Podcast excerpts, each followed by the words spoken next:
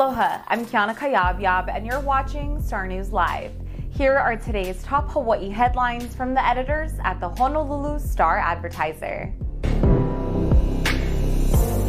Honolulu police fatally shot a 16 year old male suspect in McCully during a Monday night police chase. Two other suspects were injured. Honolulu Police Chief Susan Ballard says the male suspect who died was the driver of a white Honda Civic. There were five other passengers, males between the ages of 14 and 22.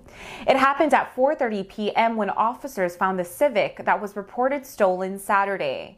Ballard says the officers discovered the car and was linked to a burglary and car theft in Kaimuki and a purse snatching in Waikiki. Police reported an armed robbery at Mo'iliili residence just 20 minutes before spotting the car. The police chase started at Kawaikui Beach Park and eventually ended up at Kalakaua Avenue and Phillips Street. The car went into the Kalakaua Canal after crashing through a fence.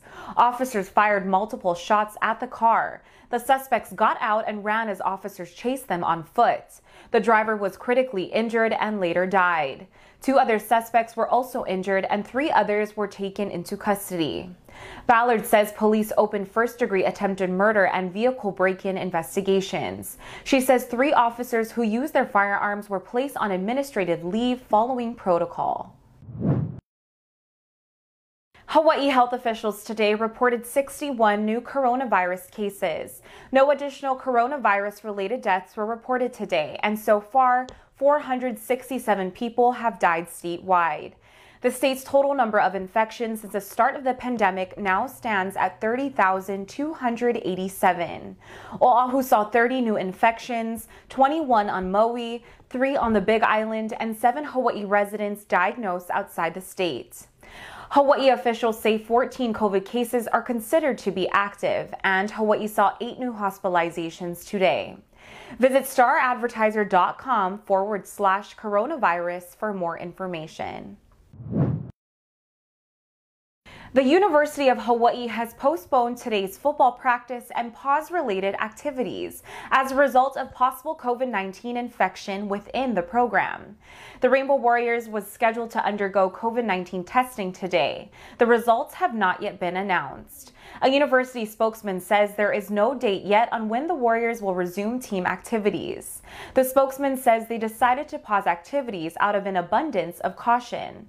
School officials announced all team meetings will be virtual and practices will be postponed for the next several days. Hawaii Parks officials are seeing your input to update their five year outdoor recreational plan. With the rebound in tourism, officials are seeing an increase in foot traffic to state parks.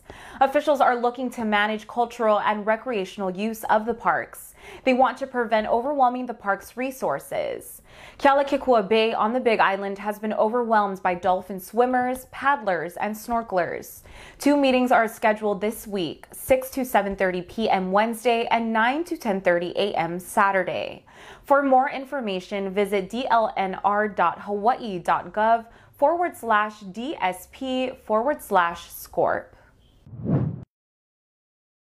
A former Oahu resident is moving on to the next round of NBC's talent show The Voice.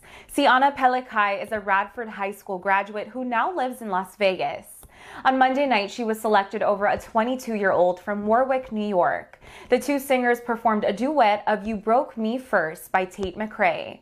Pop superstar John Legend is their coach, and Legend picked the Oahu born singer to advance to the next round, saying she has a really cool voice. The 20 year old will move on to the knockout rounds, and she will get to pick her own song and receive coaching from Legend.